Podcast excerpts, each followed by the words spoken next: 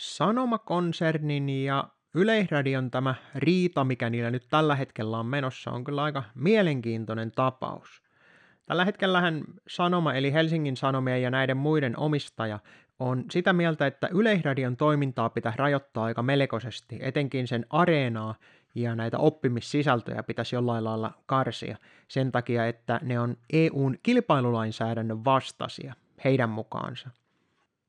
Nythän onkin jännä, että on, jos näin todella on, että ne olisi, niin kuka sen on päästänyt sinne asti edes tulemaan?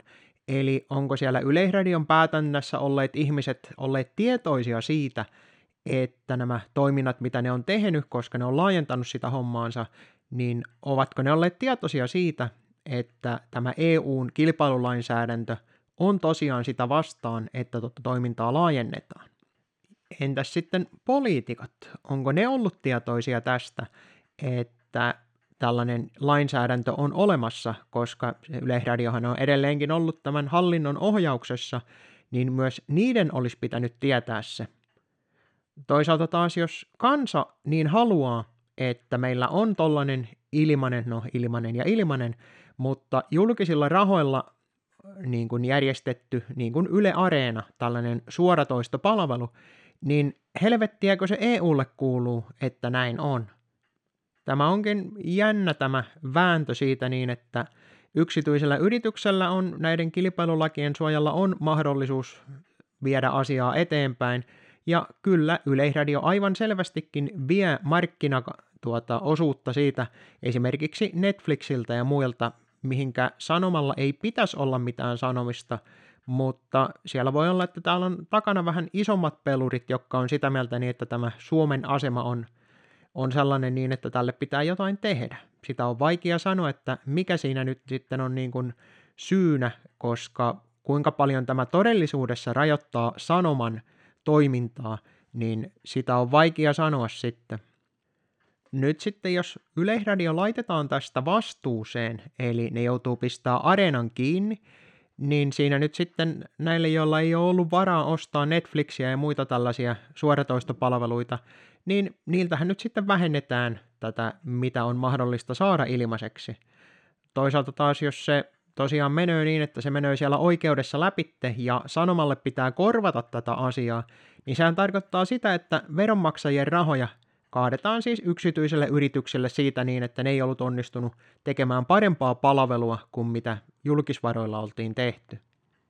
Tietysti tässä voidaan myös tehdä se, että selvitetään, että onko tämä ylevero ollut alun perinkään laillinen, koska periaatteessahan jos tuo palvelu olisi niin areena tai vastaava, että niistä pitäisi käyttäjien maksaa itse, niin silloinhan tätä ongelmaa ei olisi ihmiset itse päättäisi sen, että maksaako ne vai ei tuollaisesta palvelusta, mutta kun se on tällainen pakkovero, niin silloinhan se on tavallaan julkisvarojen käyttöä, ja siitä syystä se olisi todennäköisesti tämän kilpailulainsäädännön puitteissa, että noin ei välttämättä saisi tehdä.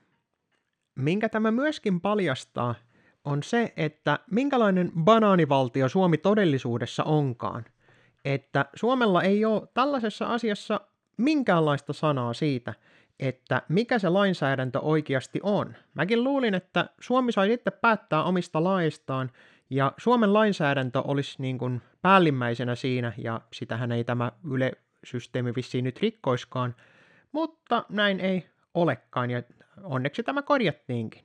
Mä heitän linkkeihin tuota, tämän Eurooppa-tiedotuksen sivuston – mikä kertoo näin, että Euroopan unionin toimivalta luokitellaan kolmeen pääluokkaan. Yksinomaiseen toimivaltaan, jäsenvaltioiden kanssa jaettuun toimivaltaan ja jäsenvaltioiden toimivaltaa täydentävään. EUn yksinomaisen toimivaltaan kuuluvissa asioissa ainoastaan unioni voi säätää lakeja ja antaa oikeudellisesti velvoittavia säädöksiä. Yksinomaiseen toimivaltaan kuuluvat alat ovat tulliliitto, kilpailulainsäädäntö Euromaiden rahapolitiikka, meren elollisten luonnonvarojen säilyttäminen osana yhteistä kalastuspolitiikkaa ja yhteinen kauppapolitiikka. Eli tämä on juuri se kohta, minkä takia Suomen oma lainsäädäntö, sille ei ole paskankaan väliä tällä, tässä tapauksessa, että se on se EU-lainsäädäntö on se, mikä ratkaisee nyt sitten tämän Yle Areenan ja näiden oppisisällön kohtalon tässä hommassa. Jaettu toimivalta on yleisin EU-toimivallan muoto. Jaetun toimivallan aloilla sekä unioni että jäsenvaltiot voivat säätää lakeja ja antaa oikeudellisesti velvoittavia säädöksiä. Jaettuun toimivaltaan kuuluvat alat ovat sisämarkkinat, osin sosiaalipolitiikka, taloudellinen, sosiaalinen ja alueellinen yhteenkuuluvuus, maatalous ja kalastus ja ympäristö. Ja kolmantena on unionin kolmas päätoimivaltaluokka, eli toimivaltaa täydentävää luokkaa käsittää sellaiset alat, joilla unionilla on toimivalta toteuttaa erilaisia tuki- ja täydennystoimia. Näitä ovat ihmisten terveyden suojelu ja kohentaminen, teollisuus, kulttuuri, matkailu, yleissivistävä koulutus, nuoriso, urheilu ja ammatillinen koulutus, pelastuspalvelu ja hallinnollinen yhteistyö. Euroopan unionin ensisijaisuusperiaatteen mukaan EU-oikeudelle tulee antaa soveltamistilanteissa etusija sen kanssa ristiriidassa kansalliseen säädän, säädökseen nähden. Eli jos se on tosiaan niin, että tämä EU-lainsäädäntö määrää niin, että Yle, valtiollinen toimija, ei saa omistaa tuollaisia palveluita, eikä saa tehdä tällaisia asioita, mitä on niin kuin markkinoilla muutenkin, niin se tarkoittaa yksinkertaisesti sitä niin, että Yle Areena tullaan näillä näkymin lopettamaan. Ja siitä saammekin sitten kiittää tätä sanomaa, eli Helsingin Sanomaa ja muita vastaavia.